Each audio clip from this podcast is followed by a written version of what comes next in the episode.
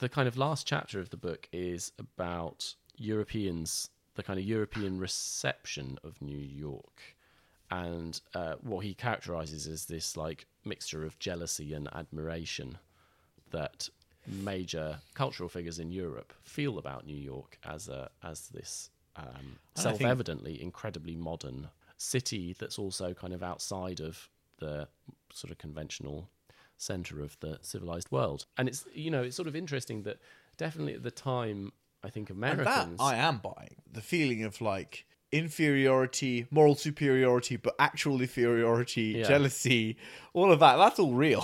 Oh yeah, that's Um, that's absolutely on the surface. like when he was sort of in his when he sort of relates like Le Corbusier's response to New York, like yeah, obviously that's Yeah. what's going on emotionally. That's that I think is is uh, indisputable. But one of the things that's interesting is that I think that like Americans at the time, and this is probably something that would only change after the Second World War, like feel this kind of slight sense of like deference towards the cultural superiority of of Europe, and like the architects of the Rockefeller Center, for example, go on a big study trip together to Europe and look at lots of modern, like important European buildings to make sure that they're kind of across all of the stuff that's going on in the world. It's funny, isn't it? Because they didn't. They don't seem to have I don't. incorporated I any can't, of it. I can't grade. I can't Yeah. grade the Rockefeller Built Center. I haven't been there. Yeah, I really don't know. There's some things about this.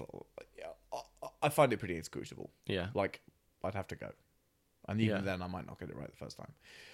But it definitely it what it definitely isn't is like an overtly brilliant work of like sculptural modernism no, absolutely. Informed in any way by the uh, genuinely interesting things that were. It's not like, although uh, European avant-garde were jealous, it's not like there's nothing interesting that they were doing. No, Like Le Corbusier was a genius, and he was one of quite a few working in Europe at that time. yeah, Um, there's a reason that these people were still talked about and that they're very important. yeah. Yeah, I don't know what they were doing on their study trip. I mean, No, having, a, having a lovely jolly. I hope. I expect. I hope so. Yeah. Ray and the boys. Um, yeah, that's what I do. So the Europeans chapter is about is around these two figures, which are Le Corbusier and Salvador Dali. They, Guess which one of them Rem Koolhaas likes? and one of Yeah. them he despises. yeah, well, the He's doing the same. It's worth saying Salvador Dali's uh, reputation in high culture i uh, in the late seventies was as like I don't know when he died, but he was being was as like a commercial sellout, Yeah. uh, huckster, Yeah, which Yeah, is so this is- this is- completely un. this is another reclamation job. Yeah, I mean, a lot of his work is rather horrible, isn't it? But there you go. Uh, and he was a he was a sellout, and he was a Yeah. bit of a shit as well. I mean, the the Le Corbusier kind of thing is all kind of on the surface. It's quite obvious. Like he comes to New York, he publishes all of this work about all of the things which are wrong with New York, and why the future is all about tall buildings, but not like the way New York do them. Uh, you know, all of that is wrong. He talks about it like as a as a jungle. He's saying what we need to do is combine those two things together. From a combination of the jungle and the skyscraper will come the perfect city on a hill. Yeah, a lovely, a lovely. which is a jungle with skyscrapers in it. Yeah, But his skyscrapers have all got to be the same. and they're all they're all massive and they're all spread out. And you know he does these like sketches of Manhattan with uh, kind of radiant city style skyscrapers incorporated on them, and he does these kind of comparative uh, sections of, you know, all of the cluster of all the towers too close together, and then them like nicely and decorously And spaced out. obviously, like Le Corbusier's um, plan of demolishing cities and replacing them with skyscrapers. I mean, we tried really hard, I think, to make this anything other than insane and horrible. and um, it is insane and horrible. It's a big idea. I'm reluctant to condemn it, but yeah, you can see. I mean, Um, really?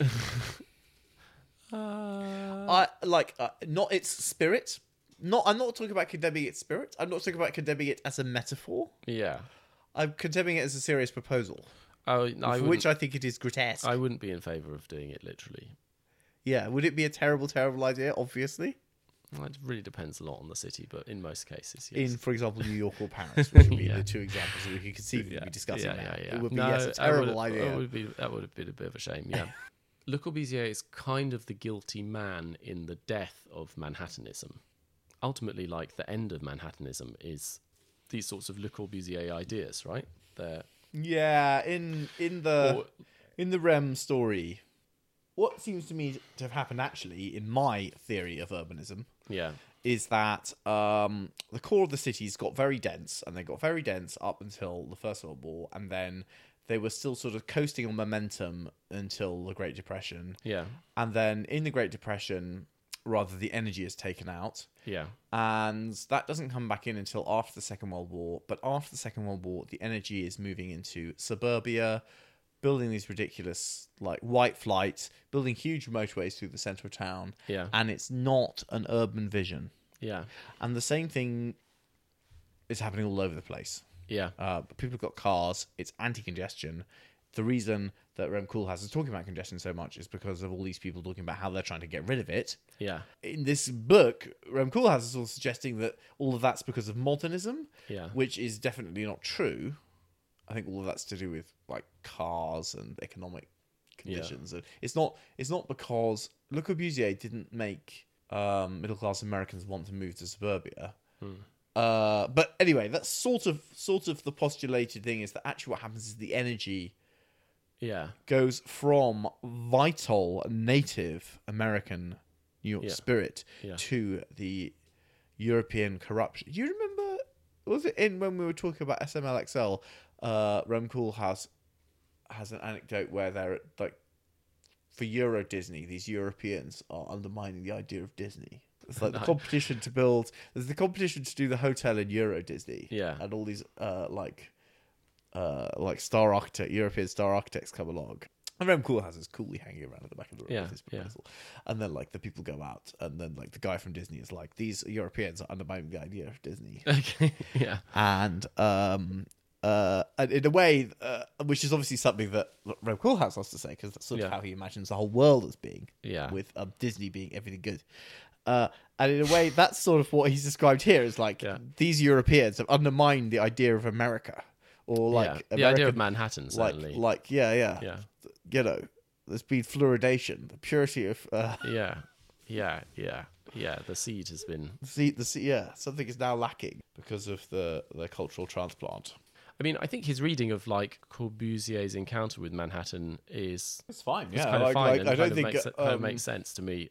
What it's pointing towards, though, is this yeah, this kind of post-war disenchantment with the city, and yeah, the turn towards cars, towards highways, towards suburbia, and I mean, um, he even says like the problem is that like, one of the problems that's experienced is you know the failing facades of these towers built, Mm. which presumably had these like lovely facade structures that he's talked Yeah. about a lot. You know these, and that just makes you think, okay, this is like when you think of New York in the mid seventies, you don't hear good things about what's going on. You hear of decay. yeah, no, And uh, It that was- speaks it was to con- me of a was- time of like people not maintain. Uh, like I reckon the very same buildings you go to them now, yeah. the facades are not failing because they've been maintained. Yes, no, I think that it was considered to be extremely dangerous Yeah. at the time, and indeed probably was. I mean, I think we're going to just have to read this bit not in order, but the the story kind of concludes with the 1939 World's Fair, which is this moment looking towards the future, which is a future of cars, is a future of getting out into the countryside. And although there are, he tries to sort of single out bits within it which hark back to the various kind of dream images of Manhattanism. So these um, sort of like slightly updated versions of of the like Venice idea. There's a, a kind of diorama where, which I think is all about electricity, where they're all sort of staring across the river against uh, this Yeah. like enormous diorama of the With these things, you often get like corporate pavilions and national pavilions, and that's Yeah. obviously the corporate pavilion, the good sort for him. Yeah. I would say. Um, and it's just, it's just, I don't know if it's Bell or yeah not Bell. I'm whatever, whatever the GE. electrical GE. Look at what electricity does in the day and the night in Manhattan, and it's a big diorama with like lots of little lots of light buil- bulbs lots in of it. buildings yeah Lots of little light bulbs and things, and they switch on and off. But I mean, there's actually lots of other stuff in that. There are bits in the that show that which he doesn't talk about, which I think, but which I think are more prescient, like this one, Futurama, which is literally the one of cities with enormous highways in them. Yeah, and also towers that look really quite convincing. The thing that's interesting about it is we would now think of that as somewhere Yeah. that's fairly horrible. Fairly horrible, but quite accurate. Yeah, yeah. No, this is uh, kind of eerie. So Like that probably exists in China. Yeah, Except that it's not big enough. There's not enough of it. yeah. Well, yeah. Or I mean, like shades of you know, Houston or all sorts of places. Um, yeah, the buildings are. The buildings are very like yeah, naughties, naughties uh, East Asia, aren't they? He doesn't quite say it as such, but like that's that seems to be that seems to be what's going to assassin finally like assassinate Yeah, assassinate. he never quite wants to make the connect with a lot of his ideas. It's like Yeah. we had to describe his skyscraper for him, Yeah, and we don't have him here to go, is that right or wrong? I want a yes no answer. yeah, It's the same with this. He's not really willing to say that like modernism sapped, and he doesn't talk about this, does he? no, this one's not in it. But yeah, I, I he doesn't talk about these things. He doesn't talk about the car. He doesn't want to mention the car. He doesn't mention the name Robert Moses is not in this book. Uh, I think it might be in the Coney Island chapter, maybe. Maybe, but it's not in this book in the way that you would think it is. Yeah. It's not like the counter revolution wasn't occurring Yeah, in 1978 in New York.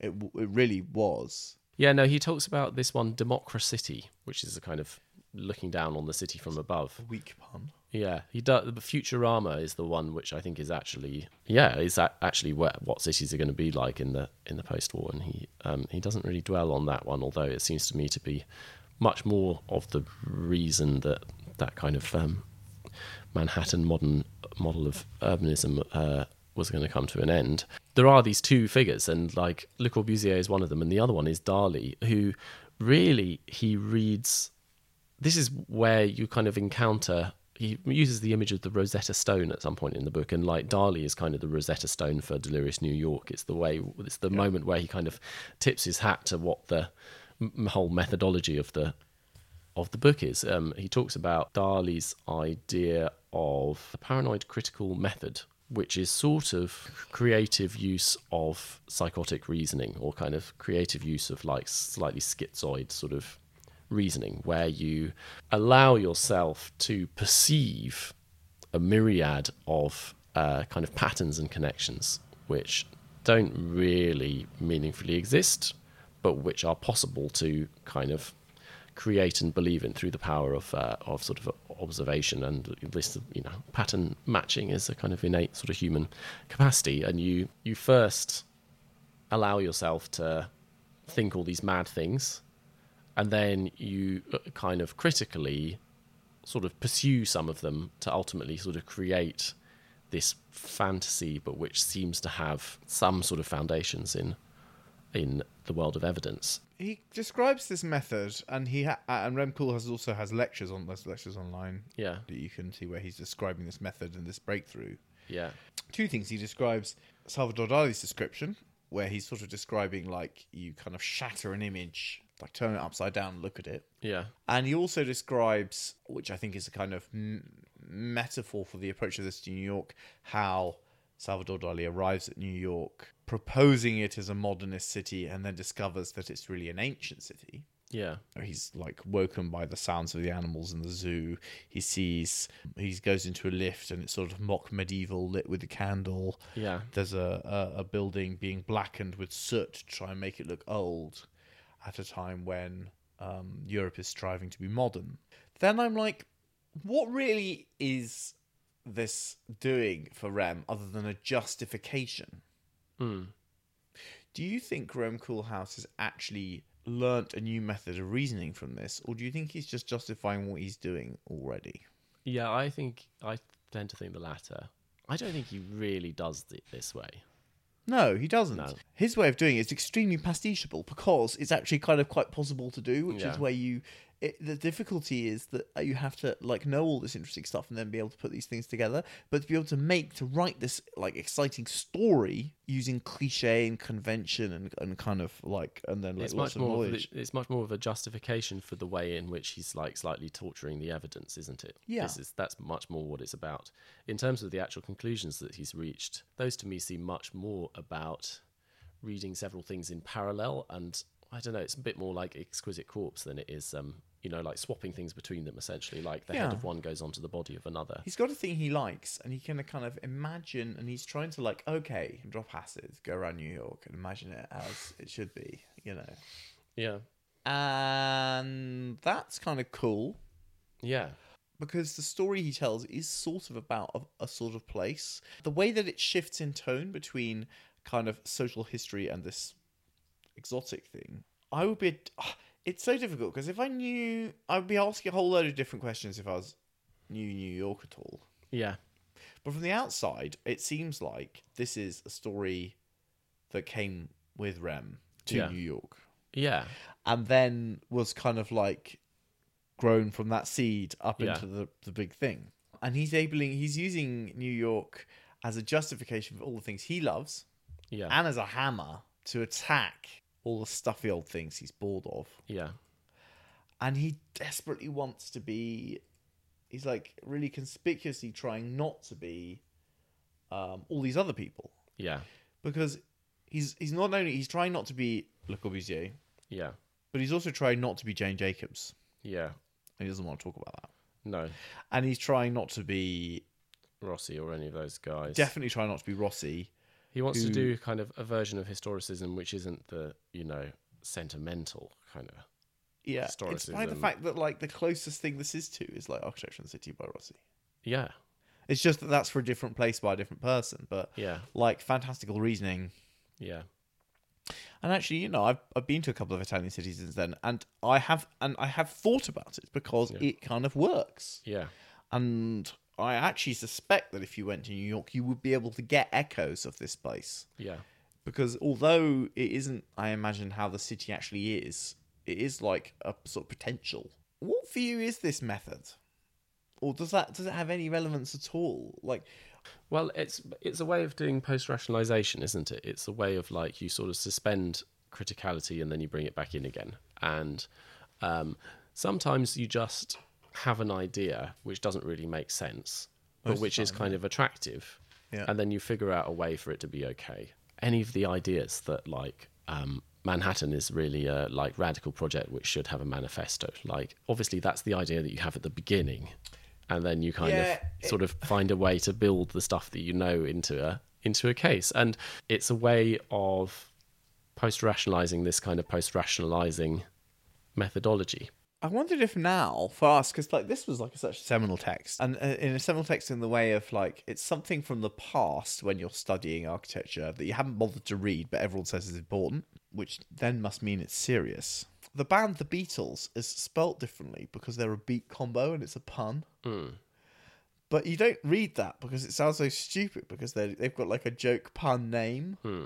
and they're such a big cultural phenomenon in history. Hmm. Um that like the fact that this book is kind of quite like a joke. I'm not saying it's not like a like significant like an exciting work. Now it's approached as like a major work of theory, Yeah, like a serious bit Yeah. of avant-garde must read for a young aspiring architect. yeah, which is And that's a funny, it's a difficult way to approach it. You kind of got to chuck that away.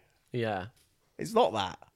No, It's a provocation. It's silly. and it's very fun. silly It's silly and clever and fun and and it's powered by this like immensely enjoyable. yeah. obs- if it's important, it's bad. But if it's Yeah. not important, it's quite fun. It is really funny. There's a bit where he like he talks about Le Corbusier. He talks about Le Corbusier having all the accumulated bitterness of an unwed mother in its, his kind of relationship to yeah, this you know. this like Manhattan architecture that he sort of simultaneously is enormously inspired by and also wants to repudiate. It's like Yeah, I think- all, everything is kind of powered by this yeah this like this sort The of degree- wittiness and this I sort think of the degree to which Rem Koolhaas is a serious figure is the degree to which he is like odious and cynical. Because there are bits of it that are like cynical and horrible to me, but Hmm. it's only when you take it seriously. If it's a joke, Hmm. if it's kind of catty, and then it's great. yeah But yeah. I don't think you should take it if too it's a seriously. firm foundation for something, or like a real proposal, there's there's, there's some major problems with it. No, I tend to read it in the kind of tone of his lectures, which are like full of Yeah, they're joke, jokey. jokes. Like they're very jokey and very um, it's satirical and erudite and, and knowledgeable. yeah. And he does get into the like deep stories that people don't know about. Um, we haven't finished this book. We're talking about as if we finished it. Oh God, do we have to do the?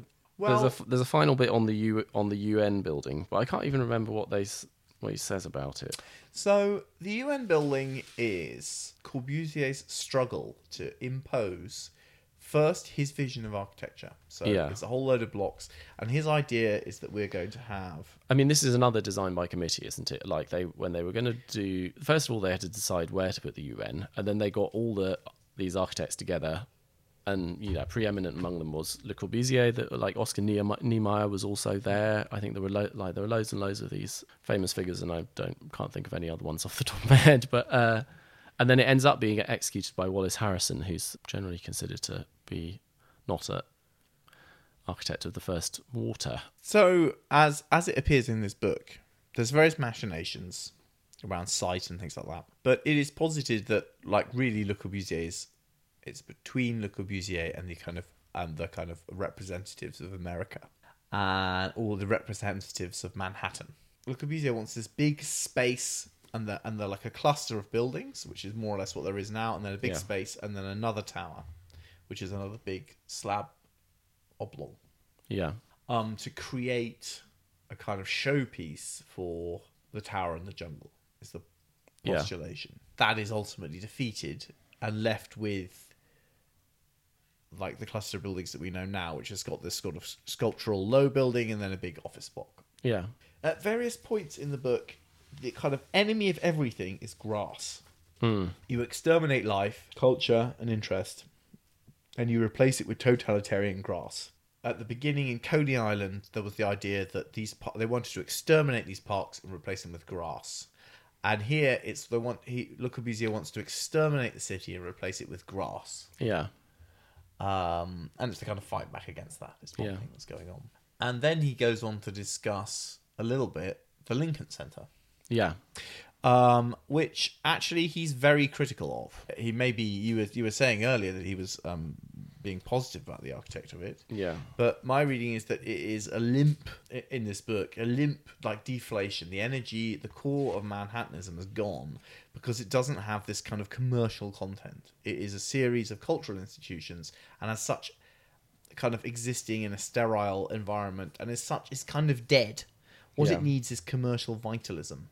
In order to be a Manhattan thing, it needs uh, the dynamic of like all these independent people Yeah. engaging in commerce. Yeah. Well, the thing is that it, in this new world of the post-war, it can just be a cultural center. Yeah. It doesn't need to have all the other stuff going on. So at the in a way, time. it's kind of like the, the the opera house proposal, but without all the stuff that yeah. uh, he posits as being great, Yeah. which is the rentable space. All of the intensity, all the congestion Yeah. is gone, and that's the end. Or is it? But it's not actually because they're they're because as we said, it's not a book about just New York. It's a book with these paintings around it, and it's about Rem Koolhaas. Yeah. So there's an appendix. Oh no, we forgot the image on the. There is a whole. There's a bit more. Oh, there's well, we we're at post mortem. Oh yeah, post-mortem. But the the I mean, yeah, the last two buildings that are just described in the book. There's the XYZ buildings, which are adjacent to Rockefeller Center. They're a kind of expansion of it. and they're the buildings on the front cover of this version. yeah, weirdly. And he says, and that they are anti skyscrapers, basically. Yeah. That like these are everything that is in his manifesto has been rejected. Yeah. They are just excru- extrusions of the ground plane up. The most basic, the most atavistic form of big building.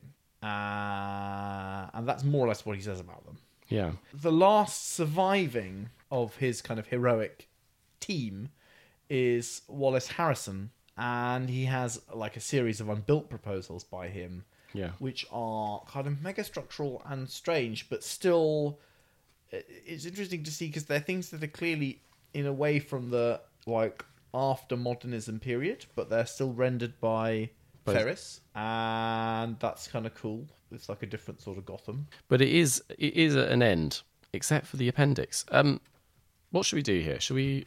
Uh, maybe I'll just read a little bit from it. He says, um, after the chronicle in post mortem, that's the last chapter of the of the of the uh, of Delirious New York, of the shriveling of Manhattanism, as if it had been too suddenly exposed to daylight. The appendix should be regarded as a fictional conclusion, an interpretation of the same material, not through words, but in a series of architectural projects. These proposals are the provisional product of Manhattanism as a conscious doctrine, whose pertinence is no longer limited to the island of its invention. So that's that's what's going to happen at the end of the book. And what we have is a series of four strange projects by Rem Koolhaas and collaborators. And they exist in a kind of strange way as well. They exist as a manifesto story, Yeah. essay, and AXO rendered in very flat colour. Yeah. So there's the earliest of them is this one, The City of the Captive Globe. Almost like an illustration of the thesis of like part of the thesis of of like his idea of Manhattanism, and it's a kind of slightly surreal And paper these projects, by the way, are not just by. I think it's quite important to say they're not just by Rem Koolhaas. They were with significant collaboration. So this one is by Rem and Zoe Zenghelis. Yep. Hotel Sphinx is actually by Elia and Zoe Zenghelis without Rem Koolhaas. New Welfare Island and the Welfare Palace Hotel are with kind of larger teams paintings by Zoe Zenghelis and Madelon Vriesendorp, respectively. And then, yeah, they did have students and interns helping them. Yeah, this one is kind of comes, I guess, quite early on in the process that's eventually going to lead up to the book. And in a way, it's a kind of illustration of the idea before it's been completely formulated. It's this it's this sort of I mean you can read a little bit of, of the text, which is sort of an idea of the they're all a bit like this. The city of the captive globe is devoted to the artificial conception and accelerated birth of theories, interpretations, mental constructions, proposals, and their infliction on the world. Each science or mania has its own plot. On each plot stands an identical base, built from heavy polished stone. From these solid blocks of granite, each philosophy has the right to expand indefinitely toward heaven, etc., etc., etc. And then what you have on these, it's like a there's a ground plane. There are these very dark, kind of plinth-like blocks, and then on top of each of them, sort of arranged a little bit like um, uh, exhibits in a sculpture gallery of some kind, are recognizable pastiches or articulations of, of kind of um, recognizable architectural ideas. So you've got two of Le Corbusier's little Cartesian skyscrapers. What else you've got? You've got something that's a bit like the centre of the Rockefeller Centre. Oh yeah, You've got you've got a Malevich Architecton. you've got some blob texture. Yeah, Uh, you've got something that looks a bit like future um, Super Studio. Super Studio. Sorry. Yeah, Um, you've got some trees. yeah, Um, well, that's that's enough. I mean, there's, Yeah. there's there's more things, yeah, and then in the middle there is his kind of icon of this project, which is globes. yeah, So there's a recurring, there's a leitmotif yeah, of globes and spheres. It starts actually with the dome of the first yeah, World's Fair, yeah. and it ends with the globe at the World's Fair of 1939. yeah, and that's like going through a whole series of them. But it's also obviously the world being stuck in a box, and you can see here that the ideas really are like this whole th- work of theory is, as it says in the title, retconning. yeah, It's a retrospective. He's making up theories to justify a manifesto for a thing that's already happened. Yeah, and he's also kind of making up what it is that's happened. Yeah, and he's fine with that.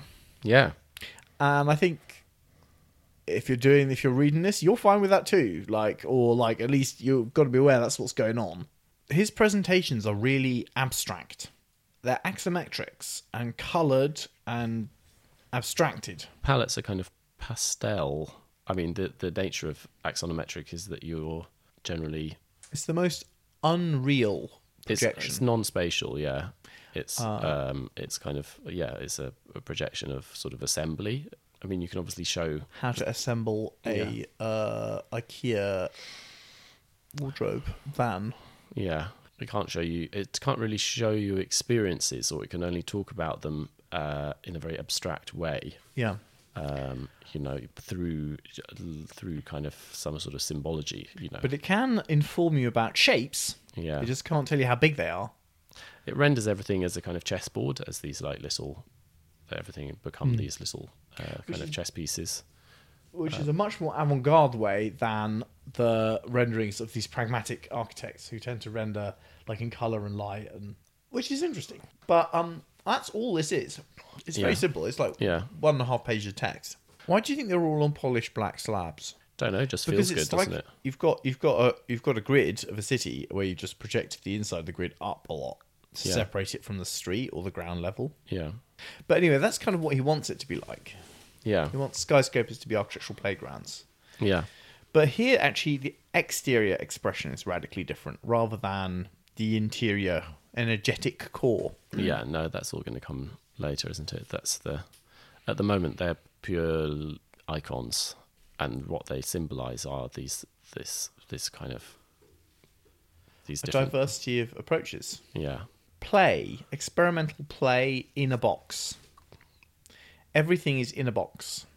yeah, and there's the thing of I mean, what they talk about in the text is this idea that the fact that they're all different is also reinforcing the kind of the system of the grid of lots of different things. That Mm. the two are in a kind of Yes, even. yeah The whole thing is even, and then each thing has got a freedom of a constraint, which is that Yeah. it has to exist on top of big oblong. And that is the extent of the proposal. Right, we Yeah. can do the next one. yeah okay Hotel Sphinx. This one's quite famous. I learned about it first because of the cover, because it was on the cover of that book over there. Oh yeah. So this is kind of a so it's for Times Square, and it's straddling over two blocks. It's kind of wacky and cool. It's got It's like very a, period, isn't it? it's got like a big cylindrical tower, and then it's got two funny little towers at the other end, and it's got these two. It's this the massing is sort of staircase cascading massing, but kind of split in half with one going either way, so that there it's like a, a a sort of scissors or something like that meeting in the middle. I mean, the story about this one is much more a kind of description of all of the different things which are going on inside its program. Like the facade is largely a sort of wallpaper of lots and lots of individual little square windows. There's an articulation where you get to the, the kind of top of the massing and where you get uh, maybe on the a bit on the front of the big tower. But there is a bit of that sense of the facade that doesn't tell you anything, and then all sorts of different things going on behind it. So what has it got in it? Uh, it's got It's got a hotel in the main bit, and then it's Yeah. got like a leisure bit in the tower, which is a complicated, like, fun bathhouse. and it's also got some apartments in it. Hmm. And it's got all of these pools, all of the terraces which are going down are swimming pools, right? I thought the pool was on the in the tower. Oh no, those are private gardens. They're like little villa houses with private Yeah, the, gardens. the the steps. Yeah. yeah, yeah, that's right. The pool's in the tower. yeah, So, but crucially, this is a this is a Rem Koolhaas skyscraper because it is formally complex. It is Yeah. made of multiple towers. yeah, The exterior belies the interior. The interior occupation is very diverse. It is a mixture of villas, a bit like his early on example of the idea of like you've got like these gantries and you can just build villas on them right at the beginning of the skyscraper zone. It's got these different complicated masses where you can't really tell what's in them. Yeah. And then there's this um, tower, which is a kind of fun zone. The head of the Sphinx is dedicated to physical culture and relaxation. The main feature is a swimming pool. Glazed screen divides the pool into two parts, indoors and outdoors. Swimmers can dive under the screen to either part. It's almost this one. The description is almost only like a description of program. The Sphinx is the only thing. Yeah, it says the Sphinx is a luxury hotel as a model for mass housing. Well, it's an image and a short text, right? That's Yeah. what that's what this thing is. yeah, but Um, it's a different sort of text. Like the City of the Captive Globe text sort of tells you what the idea is. Yeah, but I think what the Whereas- idea here is super clear, which is that this is uh, like a series of things combined together that he's that are in the book. It's it's the um, sauna gym tower with a, a sort of like hotel club strapped to the back of it with a complicated fancy shape Yeah, and jokes.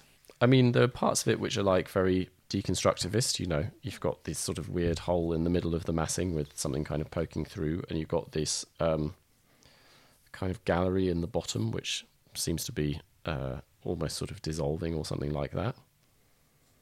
And you've got these kind of curious kinetic elements, which are very like seem to be drawing on like avant-garde architecture.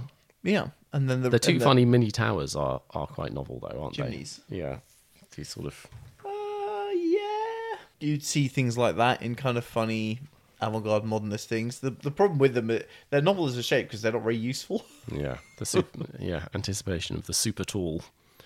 Um, yeah. Okay.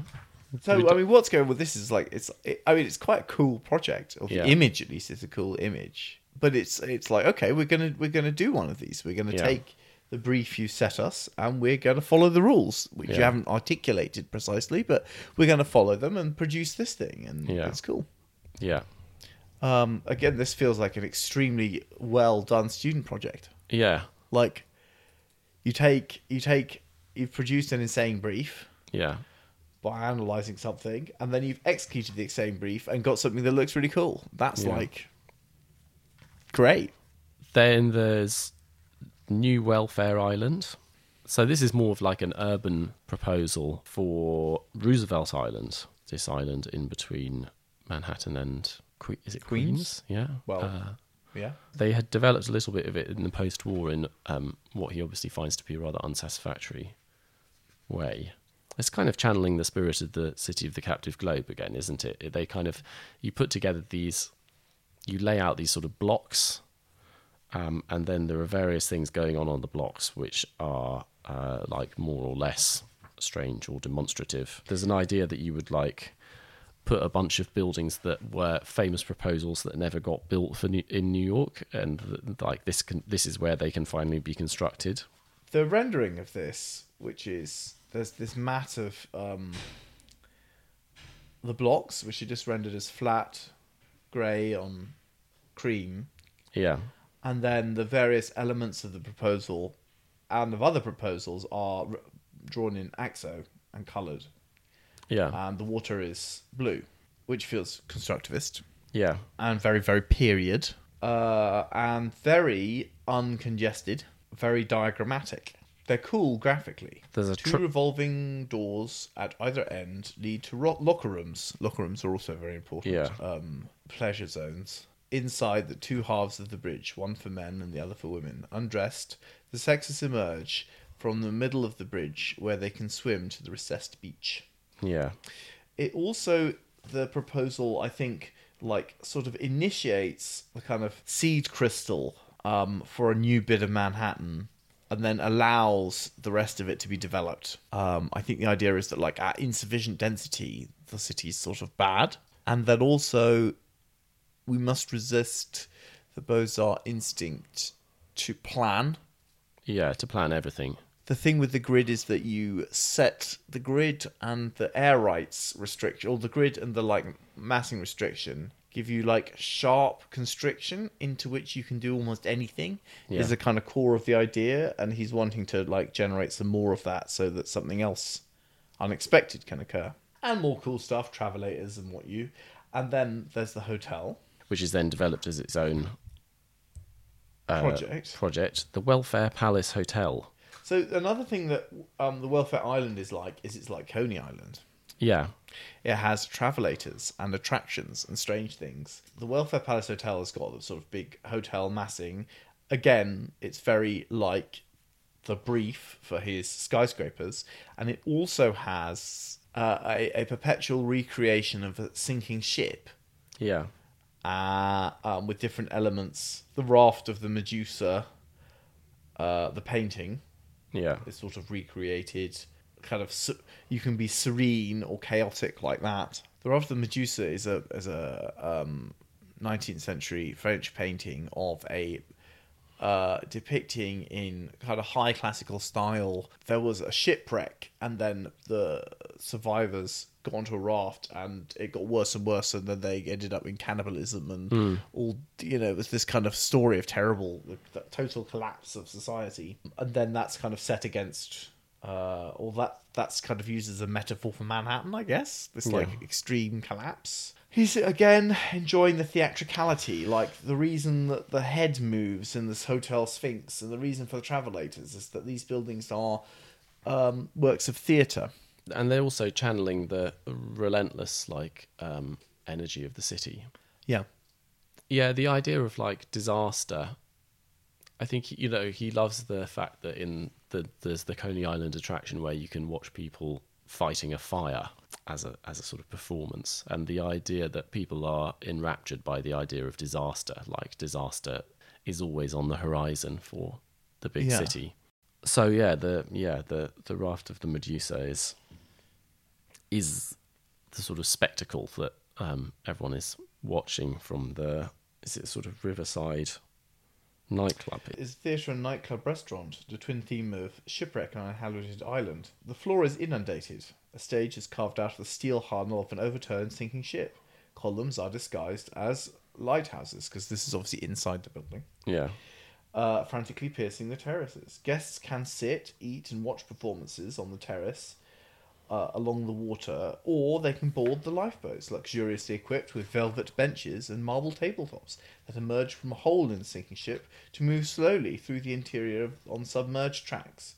Opposite the sinking, sinking ship is a sandy island, symbolizing Manhattan's virgin state, which can be used for dancing. And then you can also go over on the other side, so there's the original state, and then there's the raft of the Medusa side. yeah, And then the image itself looks like, again, the thing is like, you can't tell how exploded the Axo is. It's floating in black space with flat colored planes. The raft and things like are separated, yeah, atomized, and the whole thing appears like it's hovering in space. The image is like super cool, like the other ones, but it isn't an image which has a clear metaphorical. It's not clear to be metaphorically interpreted. It doesn't seem human or party-like or particularly theatrical. It seems graphic. It has like intense graphic qualities because of this uh, kind of like detail yeah, points of detail and points of space and like very sharp contrast but it's not at all a humanistic response none of the proposals are they're all very um dry that's part of the fun of them, isn't them? There's a kind of ironic distance, and everything is depicted as like there are these little moments of sort of inhabitation. There are actual figures, or there are things which are sort of recognizably little rooms and things. But yeah the things that are described in the text are represented but they're represented yeah, in a in a in a method in a method that is more abstract than hmm. the safety information card on an aeroplane yeah, but with sort of the same flat temperament you know yeah, and then there's the last one which is actually not a proposal but a short story yeah. Lots of them appear in the drawings for each other. They're like a little set.